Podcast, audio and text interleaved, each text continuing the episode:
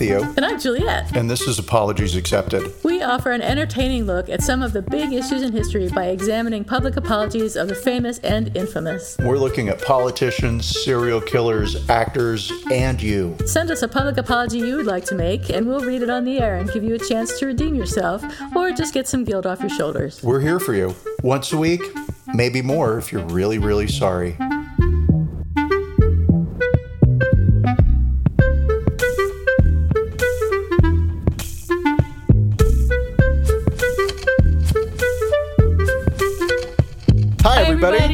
This is Apologies Accepted, the, The podcast. And I'm not Theo. And I'm not Juliet. And today, what are we going to do, Theo? We're doing Harriet Tubman and the Underground Railroad in a continued um, celebration of Black History Month. Right. All of our podcasts this month, for our consistent listeners who follow along every week, will have noticed that we did Elmo, who was our first, uh, who was a story around the first black puppeteer. Um, then we did another one, which I've already forgotten what it was. Hallmark lesbians. Thank you. And that was about diversity and inclusion on the Hallmark Channel. We did Aquafina, and that was largely about cultural appropriation, but then very specifically appropriation of African American culture. And today we are going, in celebration of our 69th birthday, I am going to phrase it this way Our 69th, 69th birthday. birthday? We're not that old yet. Like, wait a minute. My birthday's coming up, but I don't think I'm going to be 69. Oh my God, I'm so dumb. I mean, episode. Where am I? What's going on? Um, and so, yes, I could make a lot of immature jokes, but I am going to restrain myself. Congratulations. Thank you. There's a joke that's just writing itself right now. Um, but what I will say is, we're going to go hardcore I thought you were going to restrain yourself. it's Harriet Tubman. and sorry about that, but it is uh, not only inappropriate, but it captures the whole thing around our subject matter, which is um, a a comedy video that was done, uh, which was supposed to be the secret sex tapes of Harriet Tubman, and created an uproar, and there was an apology. Right. Yes. Right, right, right. But before we get into that in detail, um, what's shaking bacon? What's shaking bacon? A bunch of nothing. All I do is work, and so that is sad. Um, but I did go into PetSmart, and while I was standing there, yeah, I had to buy dog food, and was in line, and the line wasn't too long, but there was this guy in front of me with his puppy and his girlfriend, but the puppy's more important because they Yeah. were like, "Oh, look at the puppy!" and they had a shopping cart filled. I mean, they had, they clearly they had just gotten the dog, right? Aw. And all I had was a giant bag of 60 pounds of dog food.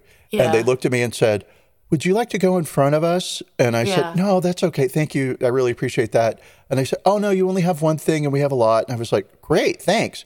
And so I got in front of them, and the woman in front of me was at the uh, till trying to make her payment and Uh-huh. hold her cat in her arms, right? Oh my gosh. And Kitty's climbing everywhere and not Yeah. as excited as the puppy to be in the in the thing. In the and I was yeah. like, this is where I want to work.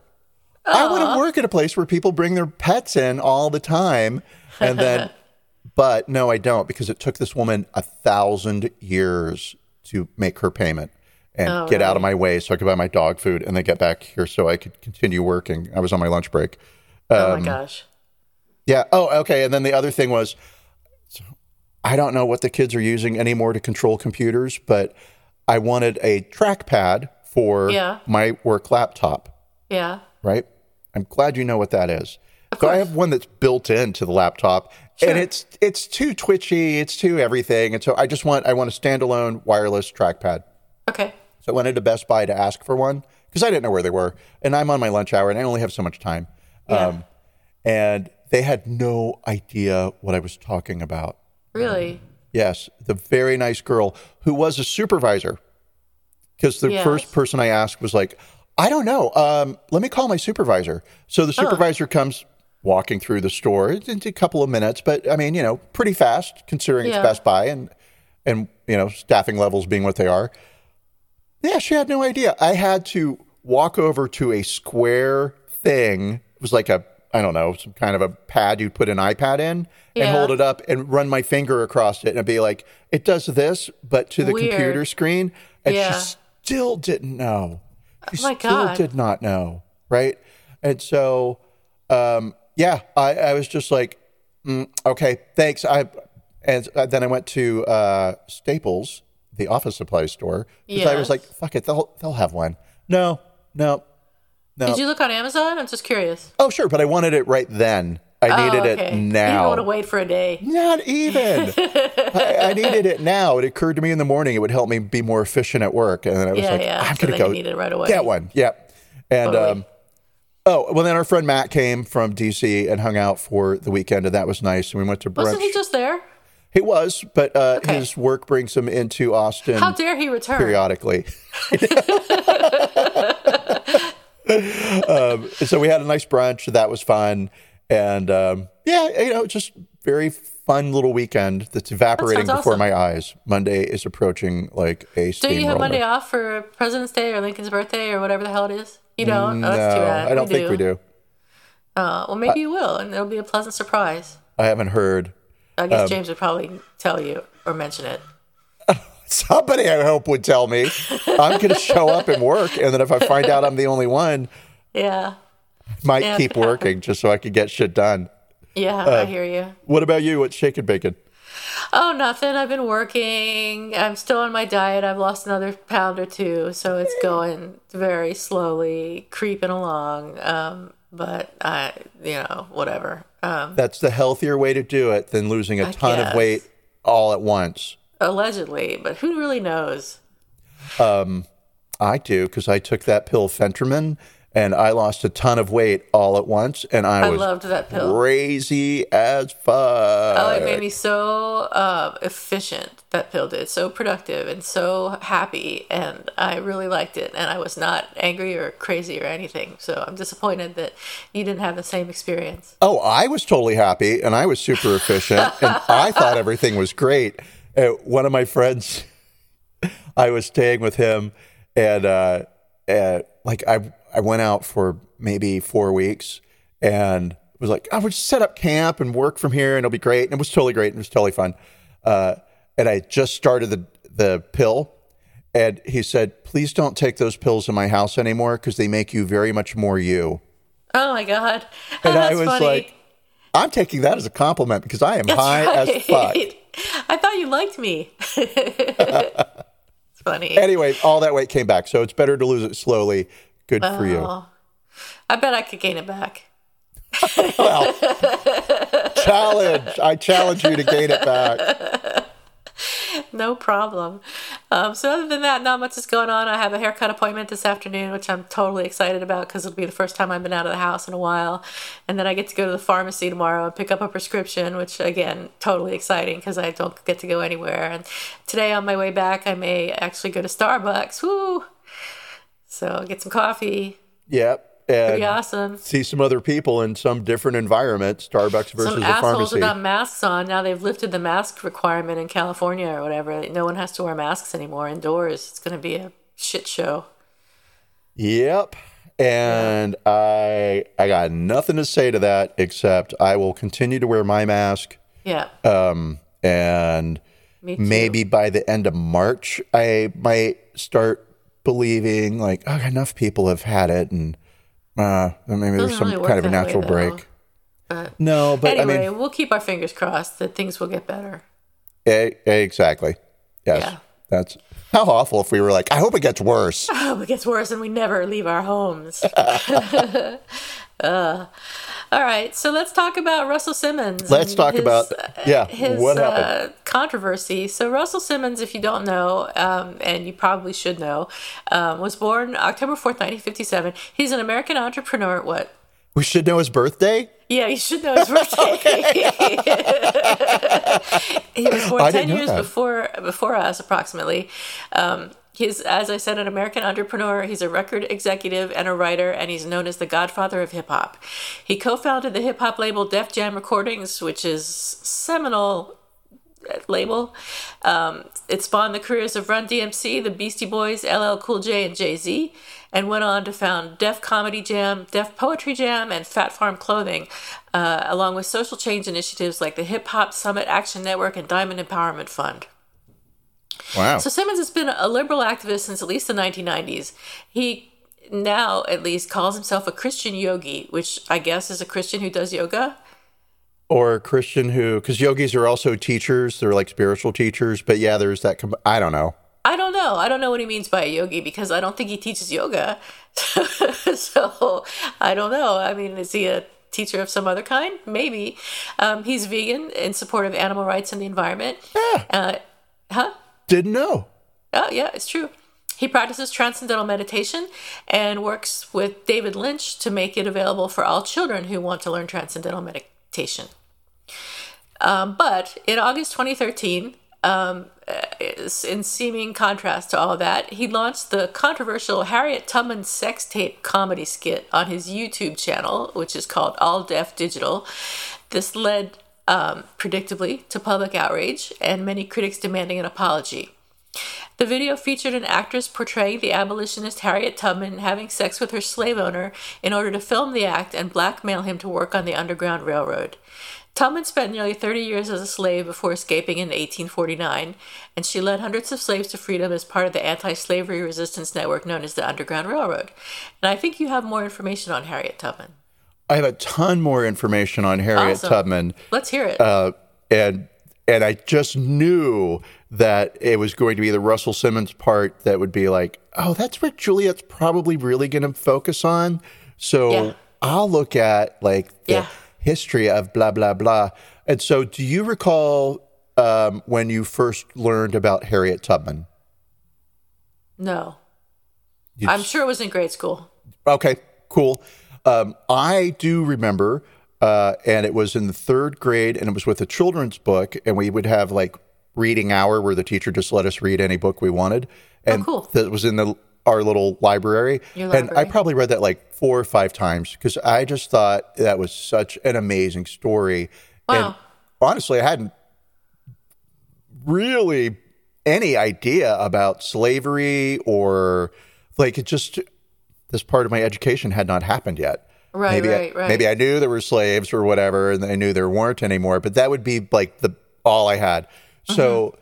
so I just found it fascinating. And of course, the the children's book obviously petitioned petitioned. No, it didn't petition anything. It positioned Harriet Uh-huh. Tubman as the hero. Cool. Sure. So I hope you're not going to tell me that's not true and Harriet Tubman was a horrible person. oh my god. well, she did try and blackmail her master with a sex tape. Found that out. Thanks, Russell Simmons. Um, so I thought, and I have very old-fashioned notes here. I'm going to apologize in advance for paper rustling. I am going to apologize to your husband and Yes. my personal hero, Brent, uh, for all of that. Uh, but we had we had a visitor here who was staying in the guest room, which is where my pod closet is. So I couldn't get in here and type my notes up. I had all weekend, but I didn't. Understandable. all right, cool. So let's take a real quick look at like not so well, kind of like what is slavery? Where did it? How did or how did it get here in the states? What uh-huh. what what were the conditions that Harriet Tubman was born into? And then a little bit about like what was her life story, what she actually do, and then uh, then we can do the sex tape. And then I'm thinking it'd be interesting to look at like heroes, historical figures, personal heroes, whatever, who um, yeah, people make fun of or whatever. Um, okay, so the United States and slavery. Um, essentially, the U.S. started without slavery, but we did have a form of free labor called indentured servitude. Indentured servitude. So people would leave Europe and come to the States for a period of seven to 10 years and work for a specific person who paid for their passage from Europe to the States.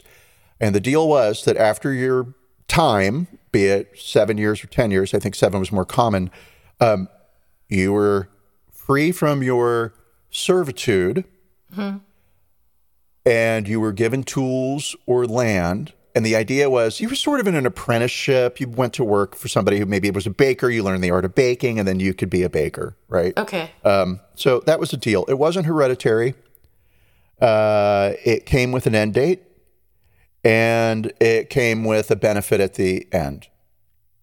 Also, it came with some issues because you had white people who were working, sometimes in deplorable conditions, and they didn't like it. So they ran away. And because they were white, they blended into the population. So you run from Virginia territory into, I don't know, make it up, South Carolina. Come and find me, motherfucker. um, yeah, not, not so great. So in 1619, the Dutch brought a ship full of Africans intended for indentured service, indentured servitude. So they weren't actually brought here and sold as slaves, as we understand slavery. They were sold under the guise of you're indent- they're going to be indentured servants. But some things started to add up Is this really. something they chose to do themselves? I no, I don't think that. Okay. I don't think that. I think they were. Um, I It don't just know. wasn't permanent. So the idea was um, there just wasn't this idea of like hereditary slavery. But Right. of course, we, we had slaves 'cause we had slaves in Rome, and it- so people understood what slavery was. Sure. But but this idea that uh, that somebody who had a child, that child would be a, slave. slave. right? Yeah. I don't think was was really there. I could be wrong about that, but Okay. um, but I'll point out to some of the things that made black people um, incredibly interesting to the moneyed uh, white. What do I want to call them? Capitalist. Cool. Sure. Um, and it was, oh, they're black. They can't run away anywhere. They bear the mark of slavery all over their body. You that really was a thing? you couldn't brand an indentured servant because they were technically free. They just had a job with you for seven to ten years, and they whatever you the whatever living conditions you gave them, that's what they had, right? So it did suck for indentured servants, and some of them were worked to death. Oh, Um, but they were white, and they had white family in Europe, and they had legal recourse. Whereas black people who were brought in didn't have any resources, didn't have access to family because their you know their family was another continent away, an ocean away. Right. Um, and so that I think is really what brought brought Africans into slavery in the states. It was simply that uh, they looked different enough from the powerful people that uh, you just you knew that person had to be a slave, right? Right. Okay, so um, so regardless of what and why and where and how, in the mid 1600s, the colonies began to pass slave codes, and it was illegal for slaves to own property. It was illegal for slaves to get married.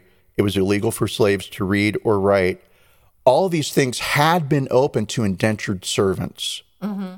So there's a real clear line between oh, all these issues that we had with indentured servants, we're not going to have with this group of servants because we're going to make sure from the start that none of it can happen. Um, Yes, and so that sucks. Um, and we'll just say that's the dumbest thing I've ever said. Of course, slavery sucks. Uh, slavery was legal throughout all 13 colonies. And in the Constitution, I would introduce you to Article 4, Section 2, Clause 3, which basically states hey, um, if if you're in some kind of uh, bondage, they don't use that word. Uh, they basically say if you're enslaved and Yeah. you go into another territory, Yep. you are not considered free. And so, um, while the Constitution does not specifically mention the word slave or slavery, the institution itself is enshrined, and we made certain, we being, you know, white people, um, Yeah. that uh, okay, cool, we've we've got a legal reason that somebody can always be in perpetual servitude. Uh, things kick off in 1793. There were slaves. There were a lot of slaves. They were working a lot in the fields. But in 1793, Eli Whitney invented the cotton gin, and there was an explosion in the South in slaves because the cotton gin made processing cotton so much faster and easier. It really was spinning gold into, I mean, spinning straw into gold essentially. So uh, let's see here. It's slavery in the North. So, so in the South, it's agrarian. You need the labor, but then also you have this massive industry, cotton, and you have this tool that all of a sudden appears that makes growing cotton even a better investment.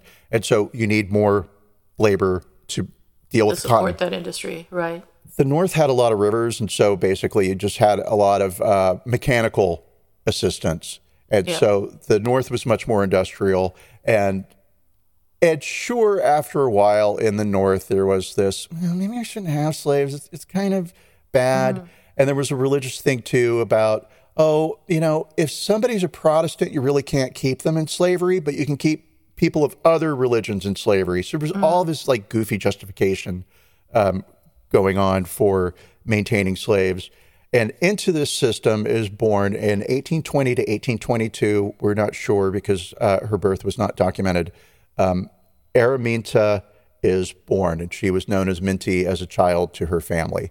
Uh, she had several brothers and sisters, and uh, the I, I struggle with these with these words. Um, I- you know, the easy word to use is master. Um, I, li- I'll try and use enslaved and enslaver, but everybody, I'm also a little lazy, and I'm just going to fall back on old habits.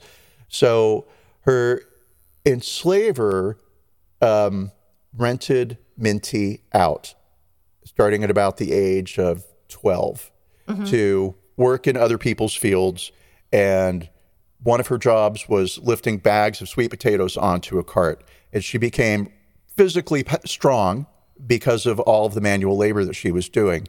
Okay. And she got to keep a little bit of the money that she earned. The master, what? See, I just did it. Um, her enslaver, bad, but you know, not as bad as some, right? and so she got to, she got to keep some money, and her idea was she was going to save up for her freedom, and then Okay. she would then work and free her family. Well, that never, ever, ever happened, and she would get sick periodically, and then one day during a final uh, during a bout of illness, her um, enslaver decided. I need to sell her. She's too much trouble. And so she heard she was going to be sold and uh, and became obviously very frightened. She ran away and hid for five days, and she was hiding on the property uh, behind a pig trough. And after five days, she came out and she was whipped and bore Yeah. those scars on her back for the rest of her life. Um, anyways, the idea of like running away was there. So her enslaver had decided that he was going to sell her anyway. Um, and she started praying that he would change his heart. And he did not. So then she started to pray that he would die. oh boy. And he did Oh boy. a few days later. Wow. Yeah. And so, unfortunately for Minty, though, um, his wife inherited all of his property, which included Minty. And his wife decided it was just better to sell as many uh, slaves as she could and sell as much property as she could and just figure out life later. Right. So she was selling everything. So when um, Minty got word of that, she and her brothers decided we're going to run away and they ran into the woods. But her brothers, after a couple of hours, were like, "We could actually really die out here. This was not a great idea, um, Minty. We're going to go back, and we'd rather be sold to another farm and know that we're going to live Yeah. than die a miserable death in the woods." Right. And so they went back. Um, Minty, however, did eventually um, escape. But prior to her escape, I have to share a story with you. Okay. Um, so her brothers went back, and um, I don't know that they were whipped, but they were definitely sold, right? And Minty herself uh, was in this gray zone of waiting for, am I going to be sold? What's going to happen to me? And she went into a general store. And while she was in the store, a African slave had escaped from a plantation and ran into the store. He was on the run. I don't know why he ran into the store looking for safety. The Yeah. the I forget what you call them, slave rustlers, I suppose, were after him. And the store owner looked at Minty and said, "Hold him while I go get some rope because I need to tie him up." Uh-huh. And Minty refused. Oh. And and that moment, the slave ran out the door. So the store owner picked up a heavy weight that was sitting on the countertop and threw it at either. Here's where you know historians will jump into this. Threw it either at the running at the man running away to stop him, Yeah, or yeah. threw it at Minty for not helping him. Uh, Right. A or B, or she got in the way, or some stories have it she heroically put her own body in the way of Uh. this missile, but it struck her in the center of the forehead and it fractured her skull. Oh, and shit. for the rest of her life, she was subject to seizures and Oh, uh, momentary. I'll call them coma lapses. Um, It was known as somnambulism, I think, back then. Um, and so she would go into these deep, deep, deep sleep states from which she could not be woken. And when she would come out of those states, she had very vivid dreams. And she would talk about how God was instructing her and what her calling was. And her I calling see. was to rescue her people. I see. And part of that uh, becomes the reason why she's known as, as Moses, um, or was known as Moses uh, during uh, the Underground Railroad time. So you could tell, like, oh, my notes are just sort of all over the place. And now I'm just really reaching for what I can remember and connect this all together. Um, after she's struck in the head and after she has her seizures and her Yeah. meetings with God, and after she receives a message that this is her life's work and this is what she's meant to do, she leaves. And she was in Maryland, uh, which was a border state, and the border states were a little more loose with the slave laws. There weren't as many slaves. The slave population in Maryland was 13% compared to South Carolina, where it was 55%. Wow. And so people in Maryland weren't as uptight about enforcing the slave, I don't know, slave code. Like, oh, you're a black person walking alone. What are you doing? Where are you going? Where are your papers? Right. Um, so she got away and she got to Philadelphia. And I and I present all that not to say like she had an easy time of it, uh, and because people weren't really watching out for her, but that was one of the reasons why she was able to get away. okay. So she still had to walk through the woods. Uh, the best way to run was in the rain or up a river so that you could Right. get rid of uh, dogs. Right. Uh, best way to travel was travel at night. Um, Yeah. All these things that are not comfortable, not easy, not fun, and for hundreds of miles. yeah. She gets to Philadelphia and she says, When I found I had crossed that line, I looked at my hand to see if I was the same person. There was such a glory over everything. The sun came like gold through the trees and over the fields, and I felt like I was in heaven. Um, which is the only time anything anybody has ever said anything nice about Philadelphia. Oh, Um, shut up.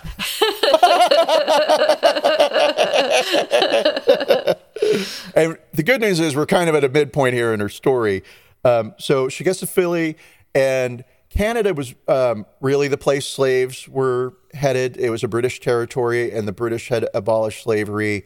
Um, mm, I want to say in the 1700s early, but don't hold me to that. But the, the Brits had abolished slavery in England, and Canada had kind of a real loosey goosey thing with slavery. It's like it's it's not enforced, and we don't have it. But if it's eh, meh, right? So people of color knew that your chances were better in Canada, but certainly good in the northern territories, right? Right. Not being recaptured and and getting to live a a life. Um, right. So she's free, but she's alone and she's remembering her family. And she really thinks, oh God, if I just went back and I could get my family out of how can I enjoy the fruits of freedom when I know my family is starving in slavery? Um, one bit I had left out was she'd gotten married at the age of 19 to um, a guy whose last name was Tubman. And when she was in Philly, she changed her first name to Harriet, which was her mother's name. And her last name to Tubman, which was her husband's name. But her husband was a freed black man, and she was an enslaved woman. So the marriage, you know, is it legal, not legal?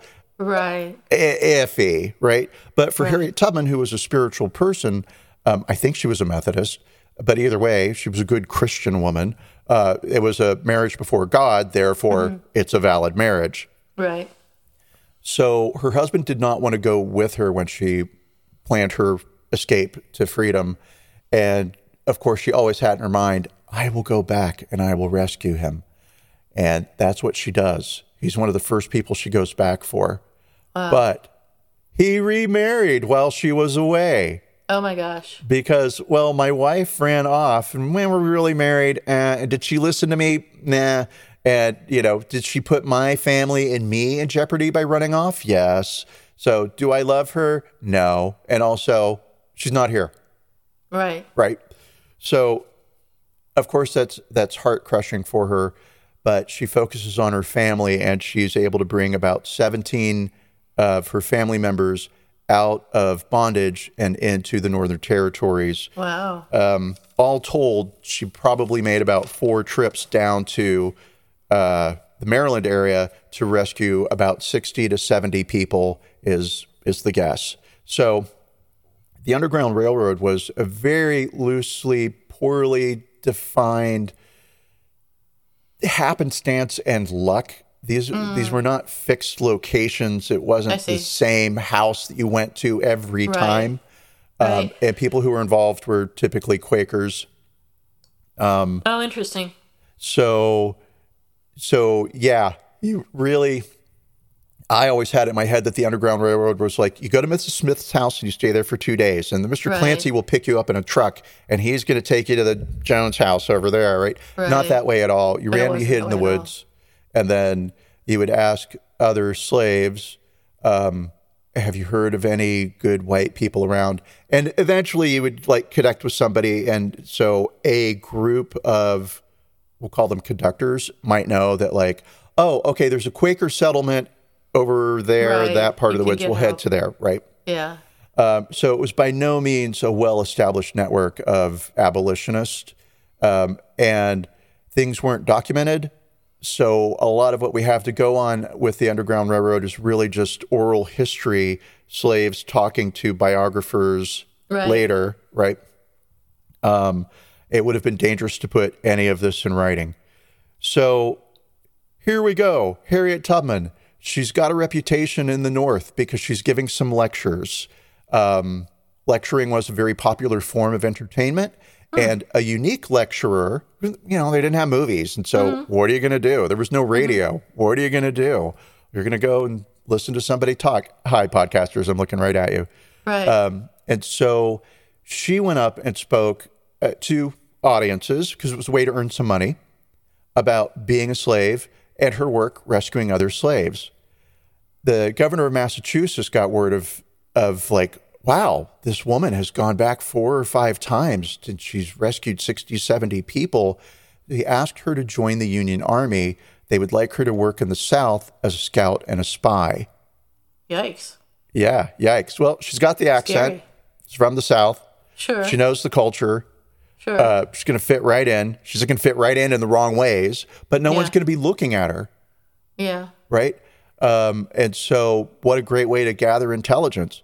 Uh, that's not what happens, though. She shows up um, in South Carolina, and uh, basically, she's w- working, cleaning, and cooking for the troops, and not not really what she'd signed up for. Not what she signed up for. There are yeah. some free blacks uh, who and and some escapes who were also working with the Union and mm-hmm. fighting as soldiers or you know slaves who escaped and like the, the Yankees are going to free us. We're going to work with the Yankees, and so you had mm-hmm. some black camp followers, mm-hmm. and there was some resentment starting to build among the black camp followers towards uh, Harriet Tubman, and that was her official name at that point. Um, she was getting paid, and they weren't, but they were also cooking and cleaning and doing things, and and so she, to keep the peace, declined payment, and ended up making sounds so fake. She ended up baking pies, gingerbread cookies, and Wow. making root beer from sarsaparilla to sell to the soldiers to fund her activities.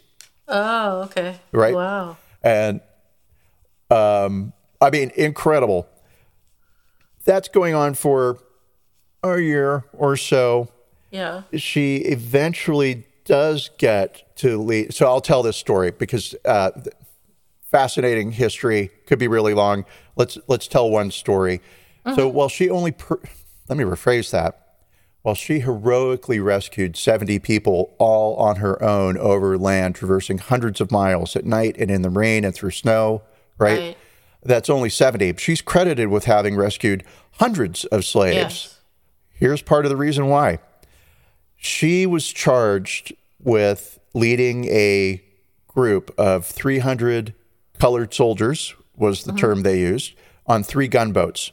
And what you had was the North trying to break up the South and trying to break up uh, the South's strength, which was its its enslaved population. So you had these what did they call them? They called them. They had these points, uh, these these areas on the river where I want to say deembarkation, and that's not what they called it. But so you had these safety spots, and they were along the river. And it was listen, if you can get to the safety spot, a boat shows up every Wednesday, and it shows up at high noon. You can get on that boat, and that's a secret Union boat that will take you up the river towards freedom. The North way of siphoning off the labor. Right. So, uh, the the Battle of Combahee, Harriet Tubman is leading these three gunboats. She's the leader. This is indisputable. She was not just there working under some white guy. This was her operation. Okay. Three gunboats, and they get to uh, one of the one of the rescue points, and there are hundreds of people there.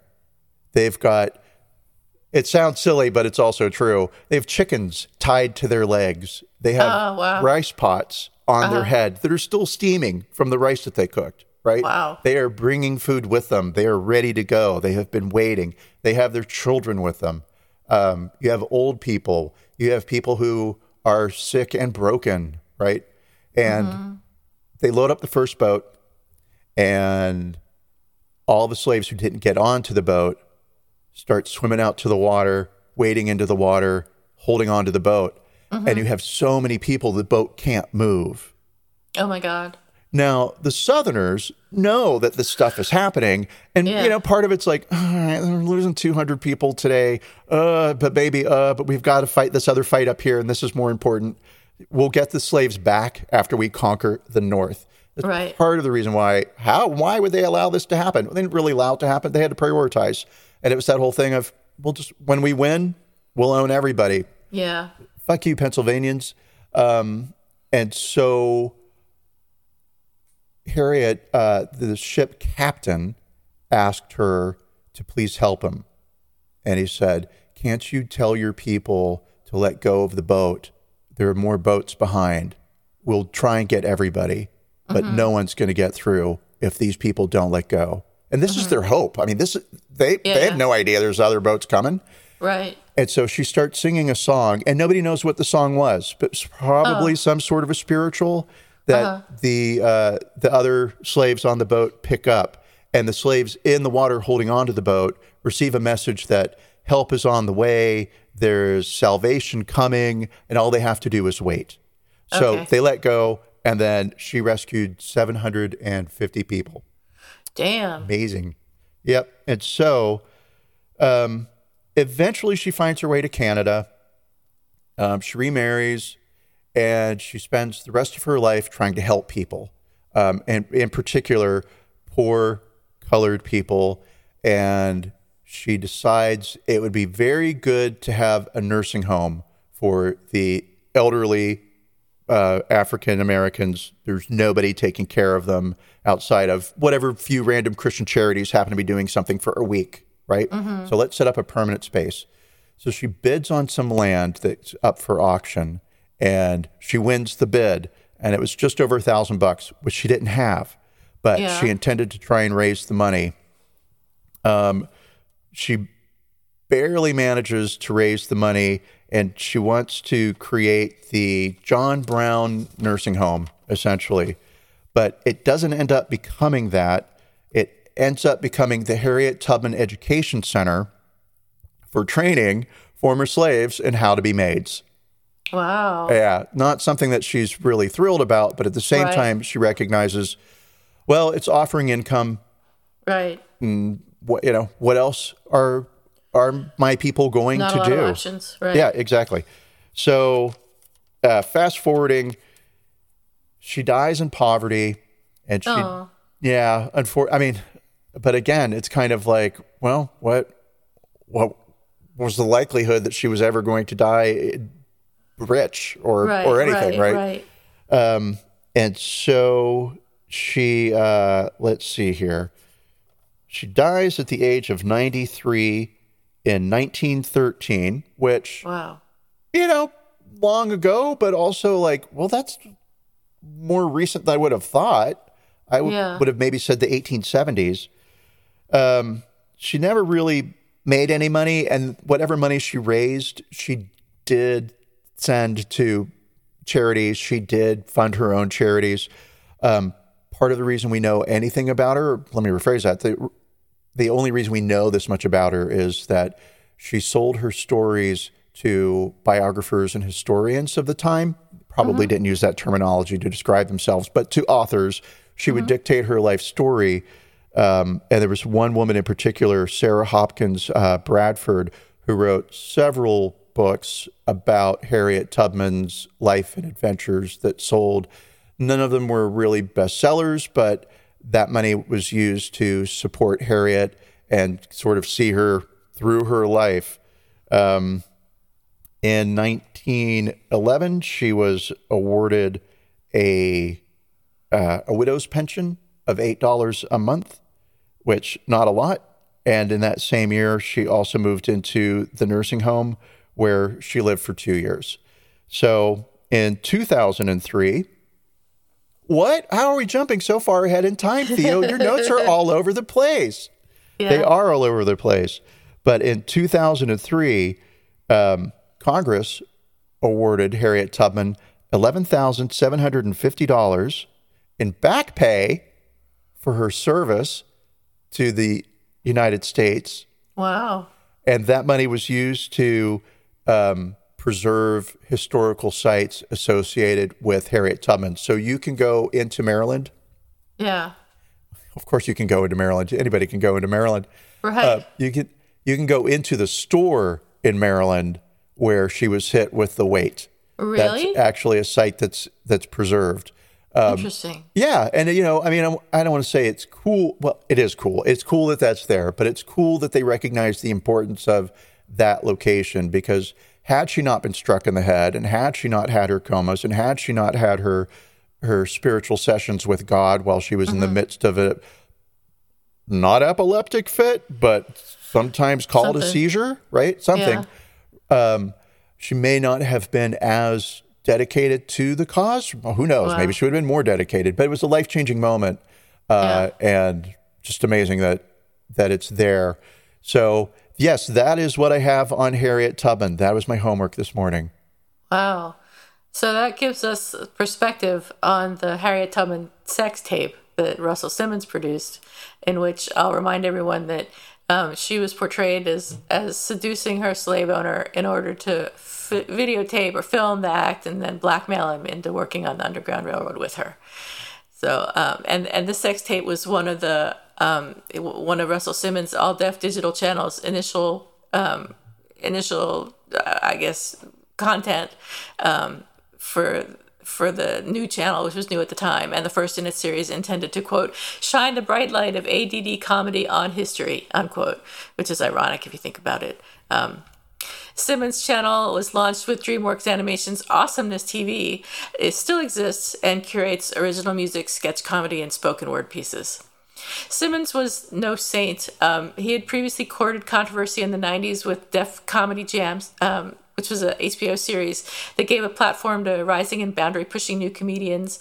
Um, tapings were frequented by people like Spike Lee, but Lee was not amused by the Harriet Tubman video, um, and he took to Twitter to say, "Just saw Russell Simmons produce skit Harriet Tubman sex tape. I ask, why do we desecrate our ancestors? Why do we hate ourselves? Question." And that was August uh, fifteenth, twenty thirteen. Ebony said the Tubman sex tape skit was problematic at every possible level. Uh, their news and editor, news and lifestyle editor Jamilah Lemieux called it disrespectful and quote a new line that's been crossed. The Young Turks, uh, for whatever you think of them, said it made a mockery out of Harriet Tubman. Uh, the NAACP then got involved, calling Simmons personally and asking him to take the offending video down. Simmons was a longtime advocate of free speech, but did take it down and apologized, and we'll get into the apology a little bit later. Um, but since that time, um, he's kind of been. There have been ups and downs for Simmons. Um, he admits in his 2014 book, Success Through Stillness, that he was a, formerly a man constantly on a mission to make more money, have sex with more women, and snort more coke than the next man. Um, but he found peace, although he did say that he was still working on the women part. And in 2017, he was accused of sexual misconduct and assault, first by model Keri Claussen Khalighi, then by others, including Jenny Lumet, who's Sidney Lumet's daughter, and Luann de Lesseps, who, if you know um, the housewives, you know Luann de Lesseps. She's one of the housewives of uh, Orange County or one of those places. I do not so, know her. Oh, she she has her own series about her restaurant too. I don't or her bar. I don't remember what it's called, but I think that's still going on. Um, anyway, so she's one of the housewives. And Terry Crews also reported that Simmons asked him to give his own abuser a pass. After all these allegations came out, Simmons stepped down from his positions at Def Jam Recordings and other companies as a result, and on February 9th, 2018, he denied the allegations to Rolling Stone, saying in part, I vehemently deny all the allegations made against me. They have shocked me to my core, as I have never been abusive or violent in any way in my relations with women. I am blessed to have shared extraordinary relationships, whether through work or love, with many great women, and I have enormous respect for the women's movement worldwide and their struggle for respect, dignity, equality, and power. I am devastated by any reason I may have given to anyone to say or think of me in the ways that are currently being described. I have separated myself from my businesses and charities to not become a distraction. Later that year, it was reported that Simmons had moved to Bali, Indonesia. He came back in 2019, but a documentary called On the Record was released in 2020 outlining some of the allegations against Russell Simmons, primarily those of a woman, uh, I think was a model, Drew Dixon. So he put out several different apologies, and the one that I think was the official apology. Um, well, first he said on Twitter, I guess I have a sensitivity chip missing. LOL. Haven't been in trouble since Def Jam. Sorry if people are hurt. Sad face. And then he said, I get it and I respect it. The Harriet Tubman video has been removed. Which, okay, mm. not great. No. Um, and then he good action. What, oh, sorry. Just I'll say good action in taking the taking it down. Bad words, stupid words dumb, right? Because he's not sorry at all. But he did take right. it down. So yes. okay, all right, that all right. That's something. Yeah, I admit it's something. Yeah. Um, and when when um, the NAACP called him, he put out a statement saying, "In the whole history of Def Comedy Jam, I've never taken down a controversial comedian. When my buddies from the NAACP called and asked me to take down the Harriet Tubman video from the All Def Digital YouTube channel and apologize, I agreed." I'm a very liberal person with thick skin. My first impression of the Harriet Tubman piece was that it was about what one of the actors said in the video that 162 years later, there's still tremendous injustice. And with Harriet Tubman outwitting the slave master, I thought it was politically correct. Silly me. I can now understand why so many people are upset. I have taken down the video. Lastly, I would never condone violence against women in any form, and for all of those I offended, I am sincerely sorry. So that's kind of a mixed apology. Mm-hmm. Um, you know, saying that he has thick skin and, you know, oh, it didn't offend me. But now I kind of get it. Uh, I thought it was politically correct, silly me. You know, but he's really not taking responsibility there. Oh, it's the silly me, right? Because yeah. whenever you say silly me, what you're saying is fuck all of you and your dumb opinions. Silly me right. for thinking that I was right about something where I'm right. but I'm going to give you what you want because you know, yeah. and yeah, you know, and it, I, I mean, it's not that it's tough. Um, there is free speech, and removing the video is also free speech. He didn't have Yes. to. Sure. Uh, I am from that camp of you never apologize for comedy, but I am also from that camp of you have to recognize when you've really fucked up. And so, yeah. yeah, so I mean, there are Yeah. some things that aren't funny, and that's partly because of the I've got to tell you, when I read the premise of the yeah. comedy skit, I did laugh when I was like, it's the secret sex tapes, because it was plural. It was going to be a series, right? this is just episode oh one. God. Oh my right? god. And then she's gonna like go to Virginia and have to have sex with somebody and tape it to trick them into doing something for Oh Thomas her, right? And right, who knows? um, and so shame on me for laughing at that because I just told the Harriet Tubman story, a little bit of a train wreck in the telling, but uh, she is one of my heroes. I would love to Yeah. be like her. Um, and Yeah. yeah, but you know, uh, anyway, I'll say the premise struck me as funny.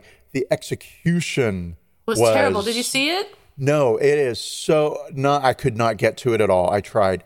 I did find a a website that had sort of a not frame by frame, but they had Oh. like ten images and then explained like what was oh. happening under each one.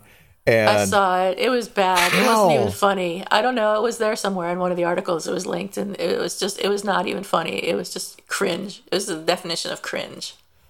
it's my mission to see that video now. I I'll send you a link. okay. Wow, You're, not my going to hero. enjoy it though.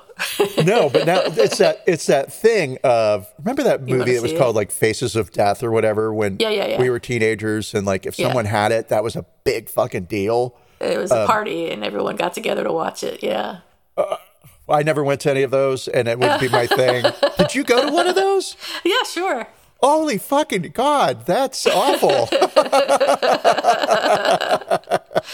I don't think I actually watched the video, but I was there when it was being watched. So For- we had a lot of those sort of parties, though. So maybe it was just a thing for the people that I knew to get together and watch. I mean, clearly, videos. and thank you for not inviting me because Hey Theo, yeah, you'd probably be the last person I'd invite to watch Faces of Death. yeah. So um, Russell Simmons did actually talk to um, a, a woman named Cynthia Luciette, who runs or was interviewing people for a YouTube entertainment show that apparently was called Breakdown, B R K D W N. Um, and anyway, in, during his interview with her, he said that the backlash from African American women in particular broke my heart. When I got the call and found out black women were so disgusted by it, it broke my heart, he said. I'm sure I'm going to piss off everybody again tomorrow. I got shit that's going to piss people off, but it's not likely it'll break my heart and make me react as quickly. When he first saw the clip, he says he saw a vision of traditional comedy, the oppressed taking advantage of the oppressor. That was what I saw, though it could have been executed better. Although in the video she seduces the slave master, it implies the previous rapes. So I just saw her taking advantage of the slave master, and I let it go. Over 30 years in the content business, he said, he's never pulled a piece of content until now. He felt like this video was different because it crossed a line. He said it wasn't the outrage that led to his decision, but the fact that his eyes were open to how the video was being received. African American women really educated me how hurtful it was, he says, because I never considered rape. I just saw her seduce, take advantage of, and turn the tables on the slave master. That's what I saw. It's really fucking bad, and I'm really sorry I did it. So that's a little bit better of That's a a lot better. Yeah. It's a lot better of a statement. a, it, yeah. Um, because it sort of does what what it, an apology should do, which is I'm sorry and I understand why I'm wrong. Right. And, and so, yeah, it's a lot better than than the, nobody should ever apologize on Twitter. It should just be a law. I know. You should never say anything on Twitter. Right. just like stuff and retweet it. right. So I guess if if we're gonna take all of his apologies into account, well, but then I go back to all the other things he did to women, and I get mad. So I can't really give him a good. Right, but we have to separate out these other actions from the, apo- The apology? Well, I mean, uh, do you? You don't. You don't have to do anything you don't want to. Um, Yeah, I find it difficult. I think as an apology for what happened, it's fine. It's a seven. Okay. It's a seven. All right. Um, yep. I wouldn't go as high as a seven. Um, I Okay. would throw it at like uh, let's call it a six. I mean, that's one. I'm in my brain. I'm like five point eight five. No, Round it up. Be there's generous. real evaluation happening here. I'm not just throwing numbers out. Like, what did she say? Do one higher, one lower.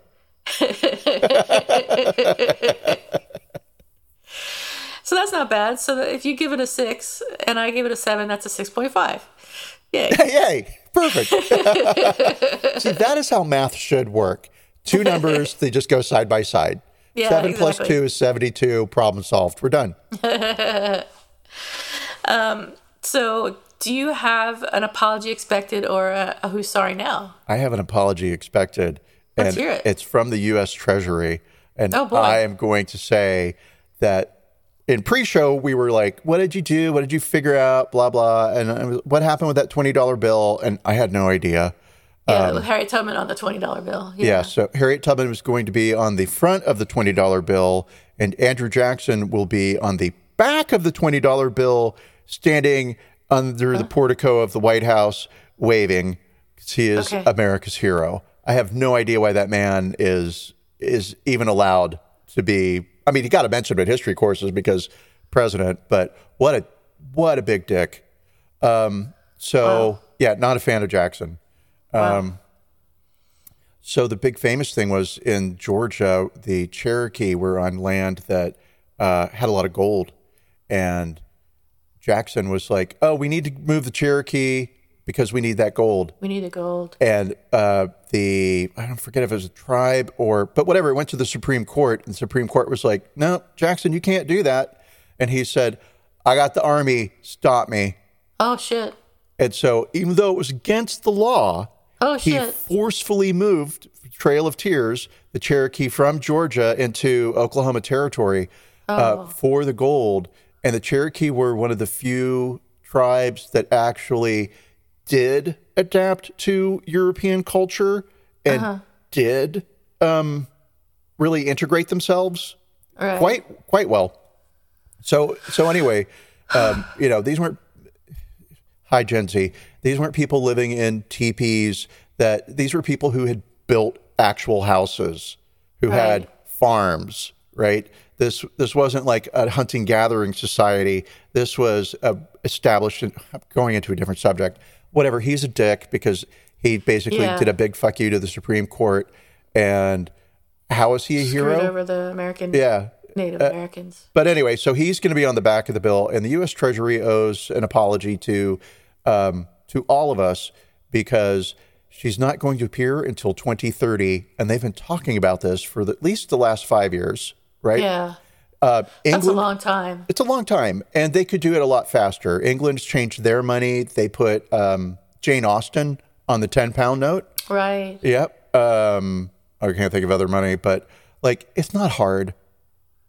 Just Yeah, do it. it's totally doable. It's I guess they just want to prepare people for it or something. Right, because no one's going to use a twenty dollar bill in the future. With What Tubman on it. what they're doing is they're waiting for money, paper money, to disappear even more.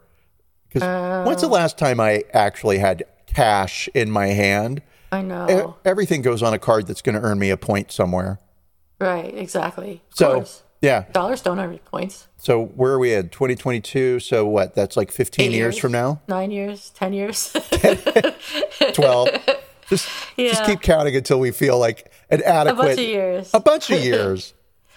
A bunch. So yes, So all right, I we, about we do. I agree. We are out an apology, and my apology expected is I'm expecting an apology from the United States, and uh, this anyway, um, because they banned of the they- United States personally to you. From the United States, not to me, but to um, to avocado lovers, because they banned the avocados shipped from Mexico um, on February 11th after somebody made a threat to a U.S. inspector working in Mexico.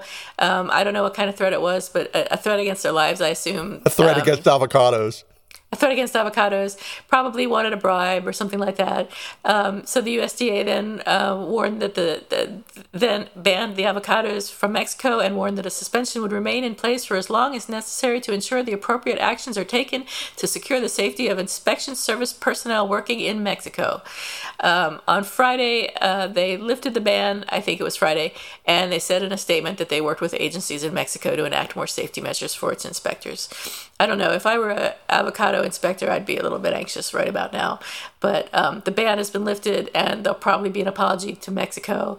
Uh, but all all of us people who eat avocado toast or whatever can can rest finally, um, knowing that our avocados will not be limited. Well, I will say this: I like avocados, and I will spend. I'll spend two bucks on an avocado. I might spend three. I'm not spending five. They're a dollar fifty now. I was as I was telling you earlier. Is that less than three? I- yeah, they Okay. grow avocados in California though, so I don't know how many. I guess three billion dollars worth of avocados. it's I not heard time though. So, huh? It's the wrong season for them yet. They're they're oh, not. It's not time. Yeah, so there will be this. There could have been this shortage. gap, and I just love the idea of the avocado shortage and the hysteria around. you know, Yeah, absolutely. I'm, I'm sure that they got a lot of heat, and that probably led in them led to them lifting the ban. So yeah. I mean, who? yeah. The imagine? All- Not the yuppies, hipsters. What are they these days? I don't know. Um, I really don't know. There's there's nobody. It's I think Gen Z is kind Gen of Z. now the umbrella term that would encapsulate a hipster, a blah, but Yeah. Maybe also it's just that because I'm so far removed from that generation that I just, Just don't, know. Right. Oh well, we're ignorant. And we'll we'll just deal with it. Yes, exactly. What? I'm gonna have a great day. It'll be perfectly fine, and I will go to bed not knowing. You know, are they called? I can't think of a word that's funny that wouldn't sound Flappers. Flappers again. All right. Um, thank you, everybody. Uh, we appreciate your time and attention, and we'll be back next week with a topic that we don't know yet. and we won't know when we're doing it either. All right. All right, bye everyone.